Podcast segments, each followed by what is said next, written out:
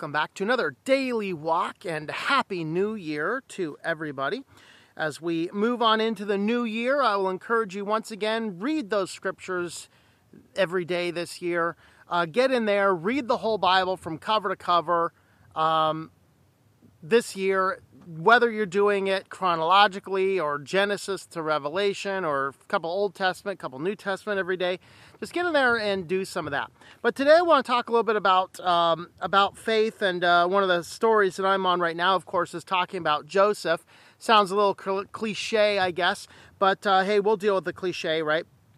And I want to talk a little bit about Joseph in light of what ifs. Of course, we all walk around sometimes with what ifs. What if we did this? What if we did that? What if I married this person, that person? What if I took a different job? You know, or on the more tragic end, what if I didn't drink so much? What if I didn't um, uh, run that red light? What if I didn't, you know, all these different tragedies that we can find ourselves in. But what I want to say is ultimately, our ultimate purpose is to live a life that is righteous before God and understand that difficult times are going to come. Of course, James chapter 1, verses 2 through 4 says, Consider all joy, my brethren, when you encounter various trials, knowing that the testing of your faith will produce endurance, and endurance have its perfect result, that you may be complete and perfect, lacking in nothing. And so, as we look into this, what we're seeing is that we are going to experience difficulties and struggles and challenges in our life, and we have to recognize this and we have to look down and say, okay, I am going to embrace this and understand this and see that that uh, in light of all these different circumstances going around, I'm going to look for the good in it. I'm going to look for it. Now, it doesn't mean that we we cherish the bad things that happen. What it means is that we understand that God is in control, and part of faith is to recognize that God does have a hand in difficult circumstances. And as I was reading through in my reading today, and I was reading um, in Joseph's life here, of course, uh, up in uh, Genesis 37, Joseph has these dreams that, you know, his you know, these stars and the sun and the moon are going to bow down before him. Of course, his brothers are like, We're not going to bow before you, you little pleb. He's the youngest of the brothers but of course the most favored of the brothers. So this gives us, you know, recognize the problems with favoritism, uh, particularly if you have different children. You cannot favor one over the other, and that's exactly um, what uh, Jacob did, favoring Joseph over all the others. But what happened is they come in and they see Joseph coming. Now, he had previously given a bad report about them. Uh, they were legitimately doing something wrong. He reported it to their father. Father, you know, disciplined them for it. They're like, let's get that dreamer out of here. Let's see what happens to his dreams now. And so, of course, they take him and uh, instead of killing him, they just sell him off as a slave to Egypt instead. And so, uh, what we see happen in this case is uh, as the um, uh, as the brothers are walking out and um, they sell Joseph out to uh, some people, and then there's a little bit of a break to the story there.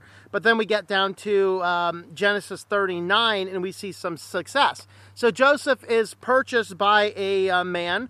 Uh, this is Potiphar. He is the uh, captain of the bodyguard. So basically, the the leader you can think of Potiphar as the head of the Secret Service in United States trends. You know, this is the guy in charge of the Secret Service, basically. And so he sees that Joseph is so good and so righteous and so godly, he's not even going to give an account of what Jesus does or Joseph does. He's like, you just do what you want to do because I know that you're not going to defraud me. Of course, what happens? Well, his wife says, Whoa, hubba hubba, I want this guy. And he's like, I want no part of that. And of course, since she can't have him, she just wants to punish him. And so she grabs his cloak and makes up this whole story about he, how he tried to rape her or whatever else. He gets thrown in jail. Well, the jailer sees how good he is and, uh, of course, puts him in charge of absolutely everything. And uh, he ends up interpreting the dreams of a couple of um, uh, prisoners who were. Uh, these were these prisoners were um, people that were um, uh, they were people who were high up in Pharaoh's office. One of them, he interprets the dream that you're going to live. One of them, he interprets the dream you're going to die. Of course, he says, Hey, when you go back um, before Pharaoh, tell him about me because I'm really here unjustly. Of course, the guy forgets all about him.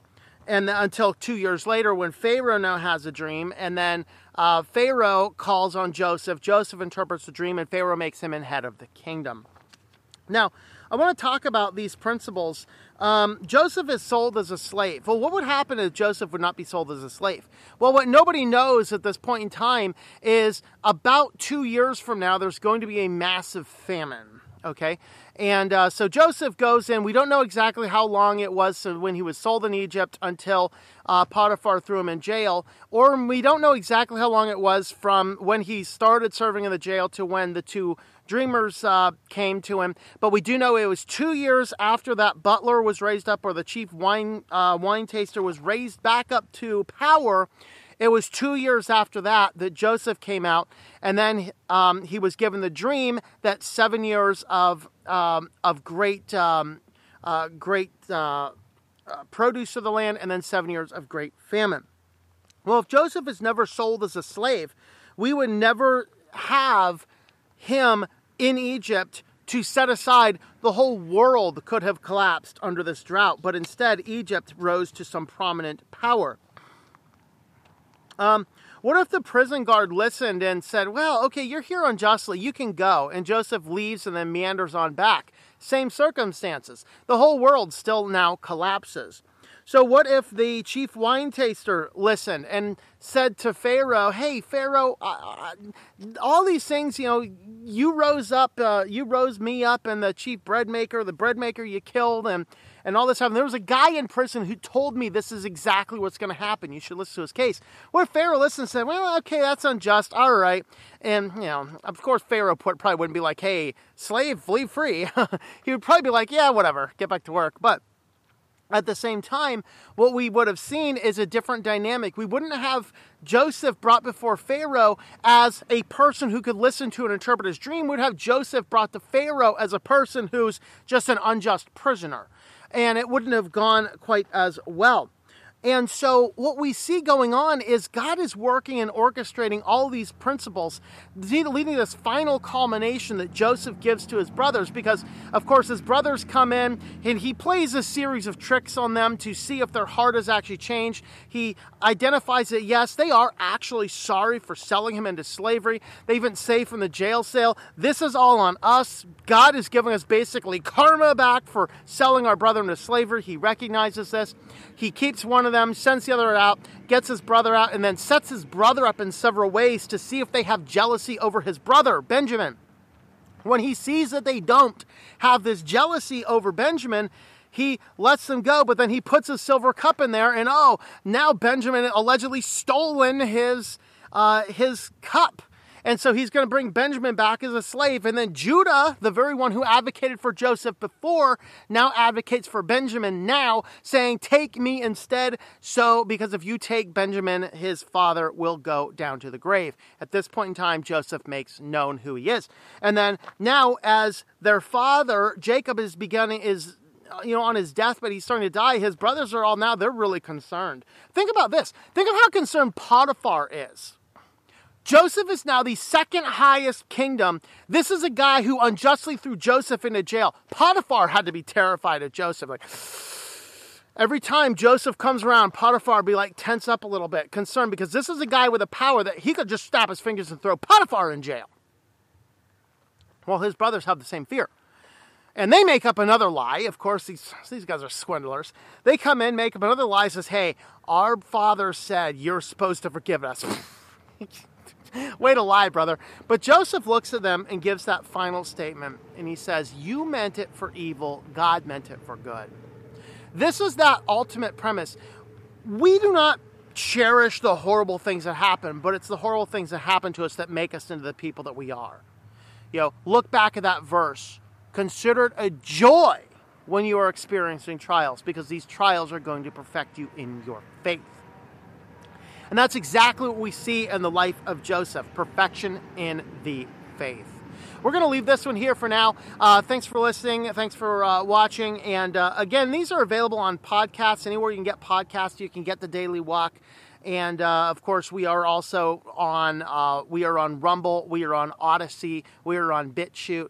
Uh, in, in, addition to YouTube, so if you're like, ah, I like watching this stuff, but I don't really want to watch it over on the YouTubes because YouTube kind of goes crazy, we do have this video platform on several different places. Those are all now linked on the bottom of the website, ourwalkinchrist.com. Link, go to the very bottom. We have all the video channels there. We have all the social channels there, so you can make sure you always follow along. So have a look over there at the website, and uh, you can find all the other places where you can watch or listen. Thanks for watching. I hope that you enjoy your daily walk in our Lord. Thank you for tuning in. Our Walk in Christ podcast is a listener supported presentation. For more information about how you can help, check out ourwalkinchrist.com forward slash support or our Patreon page at patreon.com forward slash Tom M. That's T O M M. Digital and paperback books are available on several online bookstores or at our website. Once again, the website is ourwalkinchrist.com.